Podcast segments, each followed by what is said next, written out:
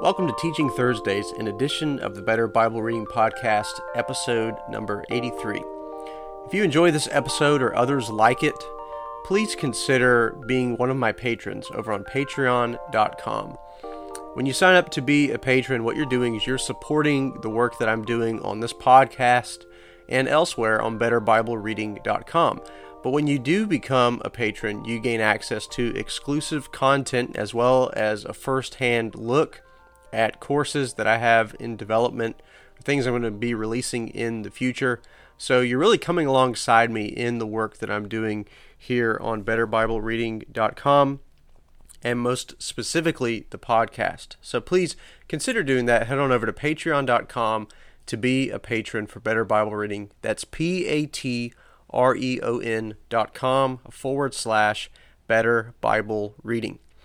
Okay, today we're continuing our look at the gospel according to the Old Testament. And if you are a critical thinker, somebody that's really been paying attention to every last word that I've been saying, you may have caught somewhat of a mistake. So I do want to begin this by offering a, an apology because I don't know where my head was at. Uh, obviously, not here. But on the last episode, when we covered the idea of a greater king, I made mention of the fact that we already covered the greater prophet and the greater priest. Well, the problem is we haven't done the episode about a greater priest. That's what today is. So please uh, accept my apologies because I misspoke in that regard. So today, episode number 83, we are covering the idea of a greater priest. If you've been following along with this whole series of the gospel according to the Old Testament, you will know that one of the ways that we've been really investigating the subject matter of the gospel in the Old Testament is not necessarily by looking at every single passage, but we're really doing this in a more of a thematic uh, process. We're looking at the themes of the Old Testament, and three themes that really stick out are the idea of the offices in the Old Testament.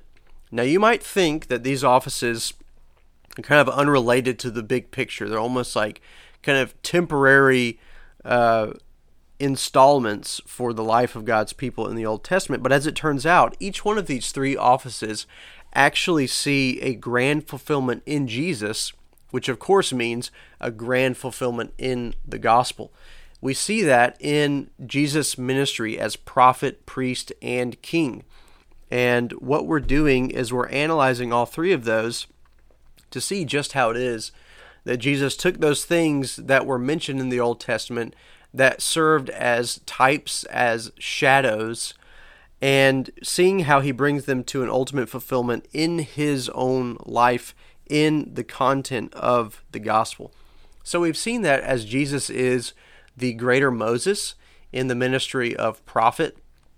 We saw it last time as Jesus is a greater king, a fulfillment of the ministry of David. And now we look today as Jesus, the greater priest. And this one is really unique because we don't necessarily see a kind of one to one correspondence of fulfillment, at least in one particular person in the Old Testament. So you could look to Moses and see a direct correspondence between him and Jesus. You could do the same thing with David. But with the office of priest, it's a very unique one because Jesus kind of takes the idea of priest and brings it to a really significant fulfillment that doesn't have a one to one relationship between a person. And this is really uh, a unique take on the gospel as well because a lot of times we don't think about Jesus as a priest, although that is a very significant role that he plays in the gospel. So let's take a look at how that actually works here in this study today. I want to start out by reading to you Hebrews 9 11 through 15 because that's really a great place for us to begin our discussion. Here's what it says in God's Word Hebrews 9 11 through 15. If you're not driving or doing something that you would typically be doing while listening to a podcast, uh, please feel free to grab your Bible and follow along with me. If you're doing something that that would make grabbing a Bible very unsafe, then don't do that, but keep listening intently. But when Christ appeared as a high priest of the good things that have come, then through the greater and more perfect tent, not made with hands, that is, not of this creation, he entered once for all into the holy places, not by means of the blood of goats and calves, but by means of his own blood, thus securing an eternal redemption. For if the blood of goats and bulls and the sprinkling of defiled persons with the ashes of a heifer sanctify for the purification of the flesh, how much more will the blood of Christ, who through the eternal Spirit offered himself without blemish to God, purify our conscience from dead works to serve the living God? Therefore, he is the mediator of a new covenant, so that those who are called may receive the promised eternal inheritance. Since a death has occurred that redeems them from the transgressions committed under the first covenant. This is one of those awkward places where we insert ourselves right in the middle of a grand argument being made by the author of Hebrews. Hebrews is such an important book in the New Testament because it really serves as a commentary of the Old Testament, especially on those books that we tend to shy away from having to do with sacrifices. I mean, how many of you have tried to read your Bible, you make it all the way through Genesis, you make it about three quarters of the way through Exodus, and then after Israel crosses uh, the Red Sea, and you start having stipulations that go beyond the introductory stipulations, the Ten Commandments, you start to see all these other expansions of it, and so on and so forth. And then we start getting into the temple and the priests and all that. We've pretty much lost our way and a lot of people kind of give up um, once they make it to that point. Exodus 20, 21, 22, you kind of fall off your Bible reading wagon and never make your way back. That tends to happen a lot. Well, Hebrews is a really good book, not to replace it, but to give you a good commentary of reminding you what the significance of all these things are. So it actually encourages you to go back and read instead of encourages you not to.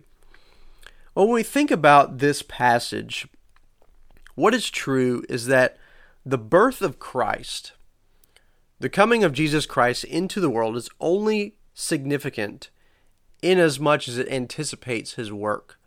Now, this is something that I've really harped on a lot in the study so far is that the gospel is not just the good news that Jesus was born or the good news of him dying on the cross.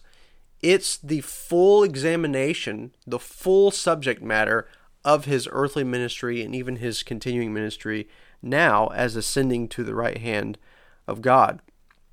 But his birth is only significant in as much as it is anticipating his work. Now, when we read this passage in Hebrews 9, we're made aware of the fact that God's people are forever released from the bondage of sin. And I want to really capitalize on that word forever because you see that in chapter 9 no less than three times. Now, you don't see the word forever, but you do see a different word. At least in the ESV, you see the word eternal. Notice that this passage, when it's talking about Jesus' work and what he's done, it says that he has secured in verse 12 an eternal redemption. Then you move on to verse 14. This he has done through the eternal Spirit. And then finally, what he has given us in this, verse 15, is the promised eternal inheritance. So, that idea of eternal, of everlasting, of foreverness, to use an awkward compound phrase there, is Jesus' work. His work is not temporary, it's not just merely propositional, it's eternal. He is given an eternal redemption for God's people. Now, let me read this uh, in light of another passage of Scripture in the book of Psalms to think about what this actually means at the end of the day. Psalm 49. Maybe this isn't a psalm that really sticks out to you like a Psalm 23 or a Psalm 110 or a Psalm 119. But in Psalm 49, we're told this. This is really uh, an important conversation piece to the idea of Jesus' sacrifice. It says this, verse number seven Truly, no man can ransom another or give to God the price of his life. For the ransom of their life is costly and can never suffice that he should live on forever and never see the pit. Now, Psalm 49 tells us very plainly that there's no such thing as redemption from man to man. You need something much greater. You need something much more than just a man attempting to ransom another.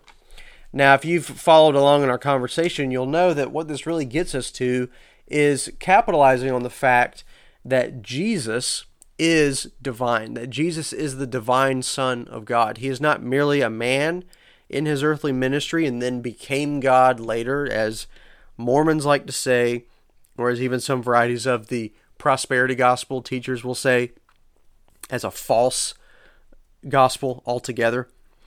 But instead, it capitalizes on the fact that the work of redemption is a work that God has to do. Now, interestingly enough, if we keep reading in Psalm 49, I'm, I'm sorry for those of you watching as I was flipping all over the page there, but I, I, I forgot to read a verse that's so important here. In Psalm 49, after we're told that in 7 through 10, that no man can ransom another, and there's no such thing as something that can free people from death, verse 10 uh, I'm sorry, verse 9, that he should live on forever and never see the pit. We're told later on, verse 15, now this is so fascinating, but God will ransom my soul from the power of Sheol, for he will receive me. In other words, Psalm 49 says, only God can ransom people from death, and that's precisely what God does. And then you get to Hebrews 9, and you see that this sacrifice which Jesus makes is one that secures a re- eternal redemption and eternal inheritance, and it's one that is done through the eternal Spirit. So, very clearly, what we have in Hebrews 9 is the fact that Jesus is divine. Again, this is no surprise. This is something we see throughout the other aspects of Jesus' ministry as a prophet and as a king. All human kings have died. We need a king that can't die. We need one who's eternal. Jesus is that man and all prophets die and can't bring people to the fullness of the prophetic ministry because they are also sinners. So we need a prophet who speaks forever. And Jesus is the eternal Word of God. In the beginning was the Word, John 1 1. He is the Word of God. So again, we see all these human elements in the Old Testament fulfilled in Jesus, who is not only man, to have that one to one correlation of fulfillment, but who is God, who is divine, so that he has an eternal, once for all fulfillment of the ministry of prophet, of king, and today of priest. The Old Testament was under a covenant, as we read here, that this death that Jesus has has satisfied those who lived under the first covenant. That not only means those in the Old Testament, but it also means those of us today outside of Christ. We are in the stipulations of the Old Covenant. The wages of sin is death, Romans 6 23. And Jesus comes in and offers his life as a ransom for that death which is due to us and secures for us eternal life, eternal redemption, eternal inheritance. The second half of Romans 6:23 for the wages of sin is death, but the free gift of God is eternal life in Christ Jesus our Lord. So he steps in and does this for us. Ephesians 2:1 is another place that speaks to the fact that we in our sins are dead and God has made us alive in Christ. Again, this is, you know, very basic, but I hope that what you're starting to see is that this kind of typical salvation language of being dead in sin, alive in Christ, and so on and so forth, is the language that speaks to one who is a priest. That's what Ephesians, that's what Hebrews 9 says. But when Christ appeared as a high priest. Now that is just uh, really fascinating imagery here. Because when you look at the high priest in the Old Testament, what is true of the high priest, just as what was true of the king and the prophet, is that there came a day when they died. And when they died, you had to get another king, another prophet, another priest. Look at the kind of storyline of Israel in the Old Covenant. You have Moses, who is established as God's prophet, as God's mouthpiece. And then you have in the tribe of the Levites, you have Aaron and his sons who serve as the priests. They offer the sacrifices on behalf of the people. They have a very unique position in the presence of God, the kind of position and the kind of presence of God that was not experienced by the rest of Israel. But even in the immediate life of Aaron, who sinned, and Aaron's sons who sinned, you saw that theirs was still priests who, to borrow language from many people who like to use this terminology, priests with dirty clothes. These priests were still sinners. It's not only that they came to offer sacrifices on behalf of the sins of the people, but they also had to offer sacrifices on their behalf. And case in point that they were evil, case in point that they were still sinners was the fact that they died just like every other sinner. So you have this kind of series, this repetition of a priest who comes to serve God's people and enter into a relationship with the Lord in terms of entering into the temple and offering sacrifices. But the fact that they died means that they were also sinners, so you had to get another priest. And this rinse and repeat cycle continued to happen. Never mind the fact that they had to go through all these cleansing and purification rituals before they could even enter into the temple. And then you get to Jesus, and what is so fascinating is that he is positioned totally different from the high priests of the old covenant. First and foremost, it's that he doesn't offer sacrifices on behalf of his sins. know why? Because he was sinless. He didn't have sins that he had to have atoned. He offers sacrifices on behalf of God's people, not on behalf of himself. But now listen to this.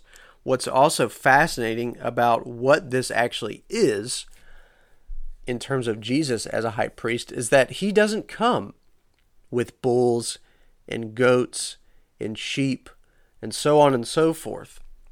He actually comes and offers himself.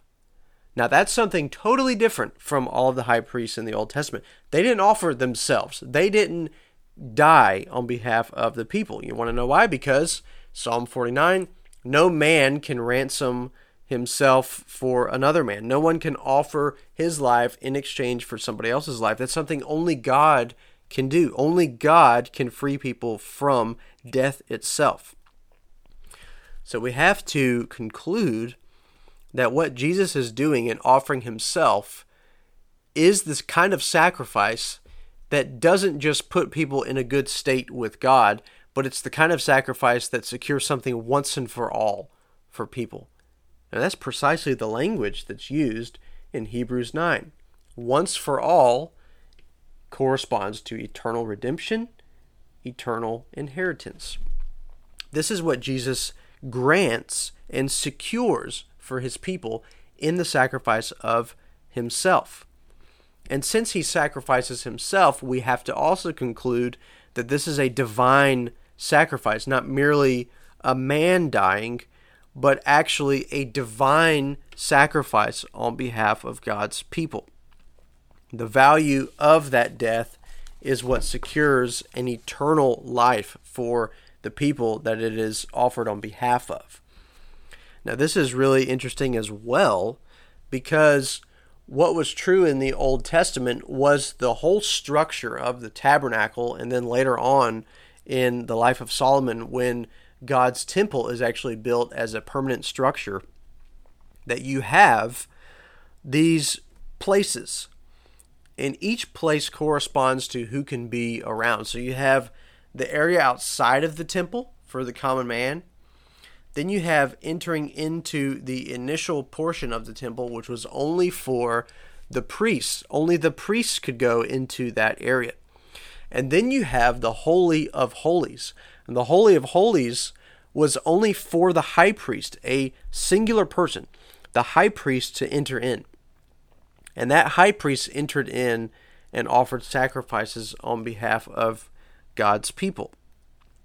This he did on the Day of Atonement, which is another uh, another phrase for that is that Yom Kippur, the Day of Atonement. So, what do we have in this imagery? We have the imagery that true fellowship and communion in the presence of God, with God, is a place that only the high priest could enjoy. That realm of fellowship with God was something only a cleansed and holy high priest could enjoy. Now, the high priests in the Old Testament weren't sinless. It's not as though they stood there in their own merit and were considered holy enough and good enough to be in the presence of God. Again, as I mentioned, there is a whole series of sacrifices and cleansing rites that they have to go through before they could even be in that presence, which speaks to the fact that they were sinners, not saints. But as they stood there, they stood there on behalf of God's people. Now, fast forward to the life of Jesus, and what do we begin to see? We begin to see that in the New Testament, after Jesus' death, we have the fact that we are regarded as priests. We serve in the presence of God. Some of the strongest language that you see in the New Testament is in the vision of the new heavens and the new earth, where we are told that we will dwell in the presence of God forever. There will be no need for a temple, there will be no need for sacrifices. We will actually be in the presence of God without a mediator, at least in terms of our sin. So that's a very fascinating way to start thinking of this temple language, this high priest language. What else do we see about Jesus' life? Well, think of his death on the cross. What are we told in the Gospel of Matthew? We're told that the veil in the temple was torn, was rent asunder, to use the old King James Version language. Now, that veil that was torn after the death of Christ was the actual veil used to separate the Holy of Holies from the rest of the temple. So you have this beautiful imagery that when Jesus' death was accomplished, it's as if to say that no other temporal sacrifices were needed any longer because we have an eternal, sufficient, once for all sacrifice that grants that fellowship with God to all who have that sacrifice applied to them. Jesus' sacrifice was one that secured the Holy of Holies in terms of our position to God, it guaranteed that for us. As long as that sacrifice is applied to us on our behalf, we now have full access to the throne of God. We don't have to stop outside the gates. We don't have to stop just inside the temple, but we can actually enter into, as it were, the Holy of Holies to dwell in the presence of God. Now, as if that weren't enough, you start thinking about the other language that's employed in the New Testament about those of us who are in Christ. We're told that the Holy Spirit actually comes and dwells in us. God gives us the Holy Spirit, and in like manner, we are told of ourselves that we are the temple of God for Him to dwell in. Let me read you a passage of Scripture that speaks to this. The book of Ephesians tells us, me pick it up here, verse 18 of chapter 2. We're told this For through him we both have access in one spirit to the Father. Now, that access language is temple language. Think of it in those terms. So then, you are no longer strangers and aliens, no longer outside the temple. You're no longer strangers and aliens, but you are fellow citizens with the saints and members of the household of God, built on the foundation of the apostles and prophets, Christ Jesus himself being the cornerstone. Now, listen to this. Being joined, I'm sorry, in whom the whole structure, again, temple language, the whole structure being joined together, grows into a holy temple in the Lord. In him, you also are being built together into a dwelling place for God by the Spirit. Now, that is just such grand language used by Paul to emphasize the fact that our religion as Christians is not tied to a physical place. We don't have to go to a physical place to find God's presence, wherein otherwise we would be outside of his presence. We are told that we who are in Christ are the temple of God. We are being built as a dwelling place for God. Not just us individually, but corporately, the whole body of Christ is the dwelling place of God. We are a temple, we are a tabernacle. And as the Spirit resides in us, we are in close, intimate fellowship with God, true communion with God, in a way that far surpasses the kind of communion that only the high priest could have in the Old Testament and nobody else. But it's not based on our own merit. It's not based on our own works. It's because Jesus himself has offered a sacrifice that grants eternal redemption to us. This he has done through the eternal Spirit.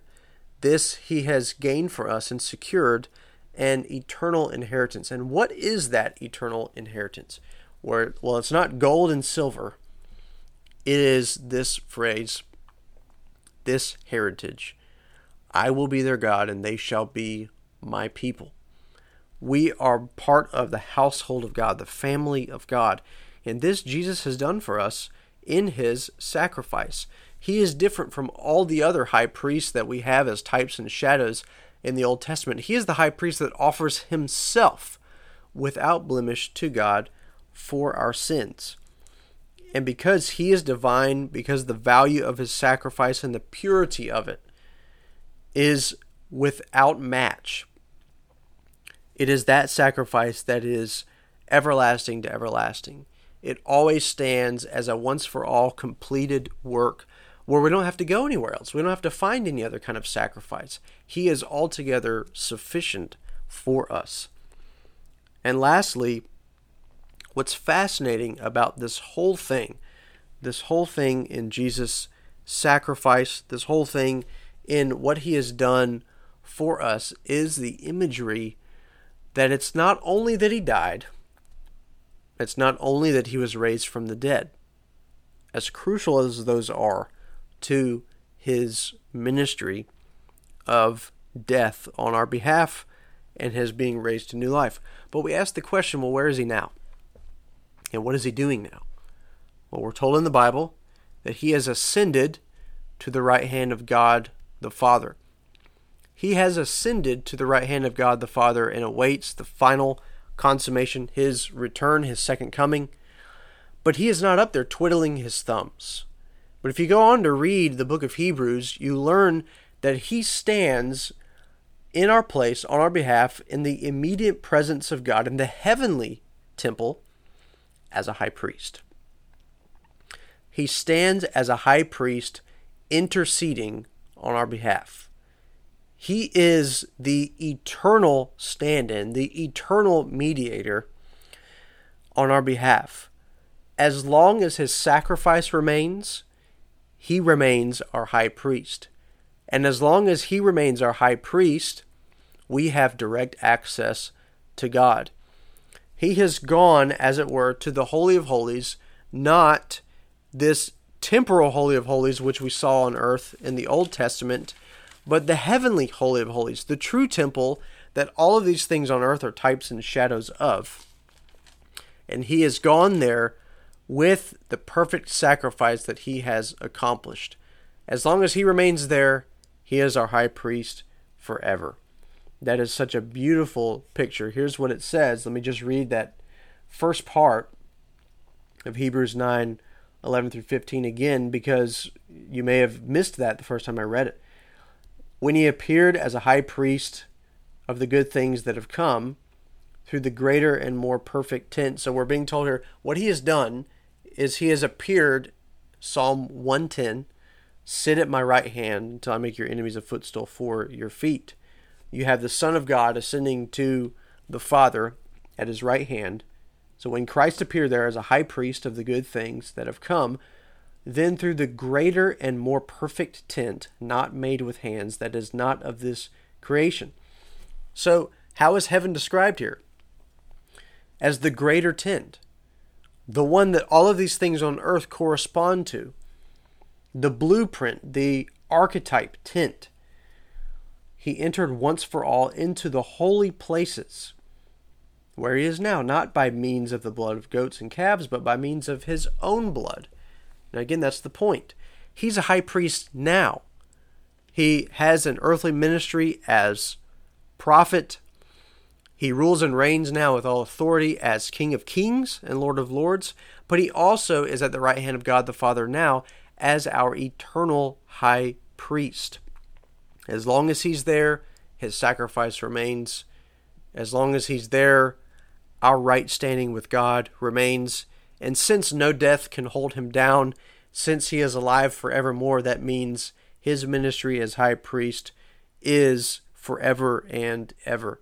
He has secured for us, as the author of Hebrews says, an eternal redemption. And that is good news for us. That is a beautiful resolution to the question in the Old Testament, just as the question is asked of all the other earthly ministries who's going to be the next high priest? Who's going to be the next high priest? And then a high priest comes and they die.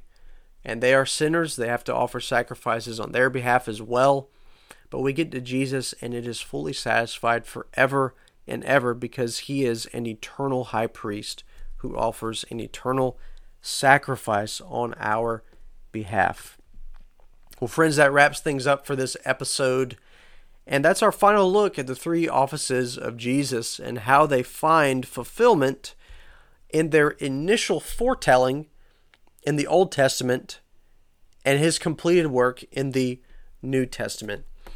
In our last series of the Gospel according to the Old Testament, we're going to be looking at the fact that all of these things bring us to a grand fulfillment.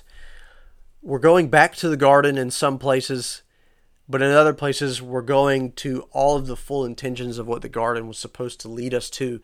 And that is not a world of sin and misery, but it is, in fact, a heightened sense of fellowship with God forever and ever. That's going to be our subject matter next time on Teaching Thursdays. But until then, friends, thank you so much for listening. Thank you for your support. I hope you've enjoyed this episode and hope it's been helpful to you. Please subscribe to the show on iTunes or on YouTube, whatever your preference is. Your subscription helps boost this show up in its searchability. More and more people will be able to find it. And that's one of the greatest gestures that you can make in helping me get the word out to other people. But if you're listening to this, that means that you found me. So thank you so much for your listening and watching support. And I look forward to another episode with you real soon. Until then, head on over to betterbiblereading.com for more and more resources. Thanks so much. Have a great rest of your day.